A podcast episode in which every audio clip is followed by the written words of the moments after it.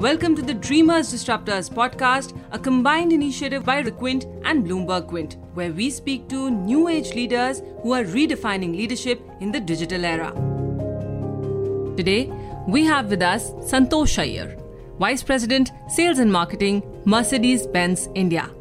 Thank you so much for joining us, Santosh. Hello, thanks for having me. Santosh, you're leading sales and marketing at one of the most aspirational and leading automobile brands. Tell us what are the mantras that you follow to reach at a key position like this? Well, uh, uh, leadership style for me also keeps evolving. Uh, you know, when I started my career, uh, it was it was a bit different. But now, if you ask me, uh, I am more of an affiliative style uh, leadership. You know, more of a people person. try to take them along with me. Uh, so that's something uh, which I feel, and and also more agile to changes because what we are seeing today's time uh, is uh, change is only constant. We have been saying this for some time, but uh, more and more now we see uncertainty, and at this point of time, therefore, being agile is one of the biggest. skill set one should have as a leader, and that's why I, I feel I'm more agile and more people person in terms of my leadership style. And who've been your biggest inspirations in this journey? So on the personal side, of course, it's my dad. Uh, you know, he he was a motor neuron uh, patient uh, for many years uh, with with a very rare disorder, but still uh, he used to fight life. Uh, he used to motivate people. you know, he took up multidisciplinary education and do a lot of charitable stuff. So you know, he was always something very inspiring when I look at from my family from within. And then, of course, I definitely as many of us admire Mahatma Gandhi as such. You've been with Mercedes Benz India for over a decade now. Tell us about the journey so far. India, I joined here in 2009. So all I can say is it's been a roller coaster ride. I think uh, we, we try to experiment. First of all, uh, when you look at failures, we try to also not estimate the market uh, correctly. We, we overestimated the Indian market. We made certain plans based on that. And then we did a recalibration. And this is where somewhere in 2013, we came up with a very clear product marketing network strategy. And from there on, there has been no looking back. I think we learned from our mistakes in India. We know that the customers in India don't compromise. We gave them the best products, uh, you know, be it in terms of design, style, the best customer experience. Uh, I would say from a very new set of dealer partners that joined us, plus our earlier dealer partners. Also, we, we really they transformed themselves, and uh, from there on, there has been no looking back. I think the last ten years has been really transformative for us uh, as a brand. So that's in a nutshell uh, the last ten years. Uh, and my experiences in the last 10 years. Right. You spoke about some of the misses. So, what is your approach to these? If you don't accept the failure, if you don't accept a wrong decision, if you don't introspect, uh, I think uh, uh, that's where leadership comes up. I think the humility is important to accept. Yes, maybe there were certain decisions not right. Maybe you have read the market wrong, or you have taken certain decisions wrong, and that needs to be there. And uh, frankly, uh, in my experience, if you are truthful, uh, even your you know your leadership team, you're part of a large organizational setup, they realize, they understand, and then you are a valuable asset because uh, it's very difficult to get people who who know their strength and their weaknesses, who have really uh, you know analyzed failures and are ready to uh, you know put the uh, you know come up with strategies uh, which uh, is coming out of certain wrongdoings in the past or some stuff. So I think for us, we promote this within our leadership team. I think that's very critical. and when we say agility, when we talk about speed in decision making, definitely it always comes with some, some set of wrong decisions. We don't call it failures because I think that's a too harsh word uh, when you when you look at it. But uh, sometimes there are some misses, uh, you can say, or some. And I think for us, uh, as long as we introspect, as long as we are uh, taking the big step uh, and trying to change ourselves, you know, and, and recognize that this is what it has happened, I think there is nothing wrong. And uh, a leader is more valuable uh, when these skill sets are there with, with somebody as such. Very true. Let's talk about the year that's gone by, 2020. So for us, uh, actually, we started the year on a very high note. You know, there was uh, the Delhi Motor Show. We were the only luxury brand there. We were starting to launch products. Our Jan and Feb numbers were fabulous. We ended the last quarter on a all-time high, and uh, there was no looking back.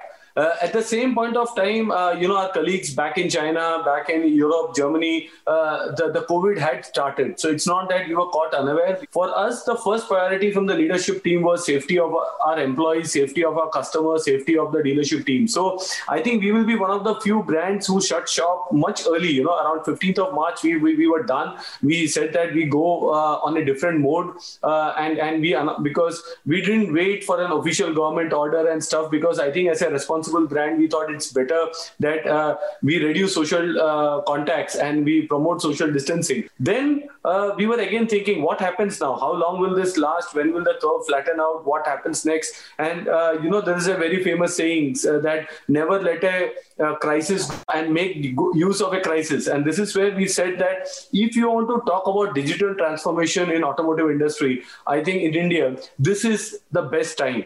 Uh, digital transformation can get accelerated because of COVID. And then the entire team worked from home uh, we set up an e-commerce platform completely for new car sales. We already had it for uh, used cars, but uh, somewhere that was launched in Feb. But we accelerated the new car process. Uh, we worked offline. We worked with some of our colleagues back in US, and we were able to introduce an e-commerce platform in May. Uh, again, we closed first. We were also the ones to open up first. So around 8th of May, I think we started our factory and operations with all the protocols in place with all the learnings that we had also from stuttgart others. And and then we were on the market. And today i can happily say that you know we because it was crisis time the dealers adopted digital transformation much faster. The consumers adopted it much faster. Today 5 5% is pure online 10 to 15% is you know digitally assisted sales. This we couldn't even have thought about it pre covid so sometimes, uh, uh, you know, crisis or uh,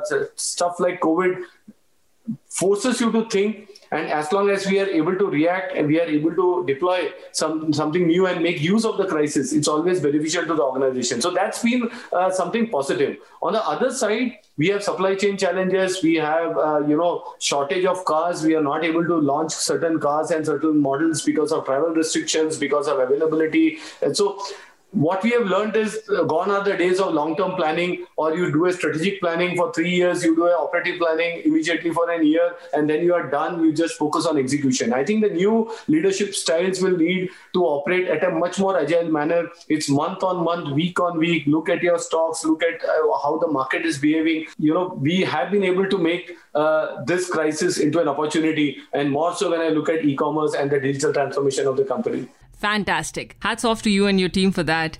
But tell us, what were the challenges during this transformation? I'm sure there must be many. Well, to start with, uh, challenges right from uh, you know uh, setting up uh, people, uh, you know, even our telephone lines, considering the the bandwidth issues in our country were bad, and now adding up so many people logging on to calls, we could sense our employees having a tough time. Their kids have school, some of them have, uh, you know, the spouses work, and they have just one room, and then you have interferences. So these were smaller operative challenges. On the larger side, uh, you know. Uh, uh, this also ate up into personal time because of course uh, we used to start calls at 8 8.30 end up at 5 5.30 but the calendars were blocked even late. Uh, everybody just lost that uh, there is a time to work and there is a family time. And we could see a lot of uh, us, you know, getting into calls even late evening or even early morning. Some of us uh, trying to miss breakfast, missing lunches because there was no lunch time. Calls were also getting scheduled. So we stepped in. We also advised our, our colleagues uh, to really look into those work timings, uh, ensure that we don't burn ourselves out because I think every one of us wanted to do more. That's true. The work life balance did go for a toss for many during the lockdown. So tell us, what is the biggest stress reliever for you? I read you play golf. Yeah, so personal side uh, sometimes uh, takes a backseat, uh, you know, when it comes to the professional side, uh, and it depends on the work balance, as you said. But yes, uh, for me, uh, travel is a big stress reliever. travel, be it for work or even on the personal side, I, I like to go around, meet people. also, a bit of spirituality as such. You know, I have an ancestral house back home in Kerala, so every year I make it a point that I go and spend some days there, visit some of the temples. Nice nice temples in Kerala as such. Uh, you know, you also try to get back to your roots, try to get certain sense of calmness and uh, also well-being because Kerala is known for its Ayurvedic treatments and spas and stuff. So I try to make the best out of it. On the other side, uh, the foodie in me, uh, you name a city I land, uh, I generally hit the best uh, eating joints. If I travel, generally evenings, I like to go out, t- take the street food uh, as such, and, get a glimpse of it. As far as golf is concerned, uh, yes, it was quite active. Uh, and maybe now I will again restart golf. Uh, now that uh, again uh, golf courses have opened up, there is also social distancing easily possible there. So I now look forward to get back into the course now. Oh, you must. I think we should cover up for all the good times that we've missed last year in 2021. Okay, tell us how do you see your industry evolving in the next decade?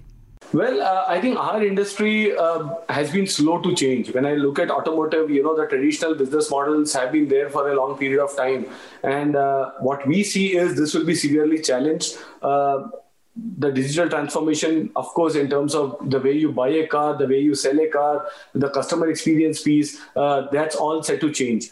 But on the other side, with a shift in technology, with electric vehicles coming up, when you look at trend next 10 years time, the cars uh, will be more of a personal device. Uh, I think if you relate car and a phone, uh, the phone is more, much more personal. You know, you can keep the car in parking, you don't feel that anxiety. But if you keep if you keep your phone away for a certain period of time, there is a high level of anxiety what we see or what I see is uh, in 10 years time the car becomes more personal. Uh, there is a lot of data with the car. There is a lot of uh, you know uh, you can talk to it. You can you can communicate. It knows you much more in person. It does things intuitively for you, and that means the car becomes more closer. Uh, to to you or, or, to a consumer, and that's something as a big trend that we see, and therefore uh, our marketing strategies, our sales strategies, our distribution strategies all needs to be much more attuned uh, because we get more closer to the customer or the customer gets more closer to us, and then we have to adapt uh, to these new changes.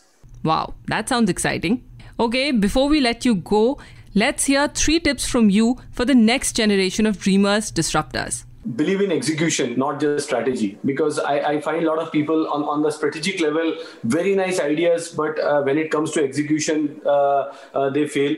Uh, and I have been saying this for many years that execution is the only strategy customer sees. The second is, uh, I think, uh, irrespective of the business, we are in people business, and that we need not forget at any given point of time. And, and, I think that's a make or break in what you try to do. so please take people along in whatever way uh, for one to be successful. Uh, and and last, uh, I think agility, as I, I started saying about being an agile leader, that's most important in today's time. Change is happening at a much more rapid pace. So if you are stuck to something, be it thoughts, ideas, uh, you know, strategies, or even your thought processes, then uh, you will be passive. Great. It's been wonderful talking to you, Santosh. Thanks. Thanks a lot. Thank you so much for your time.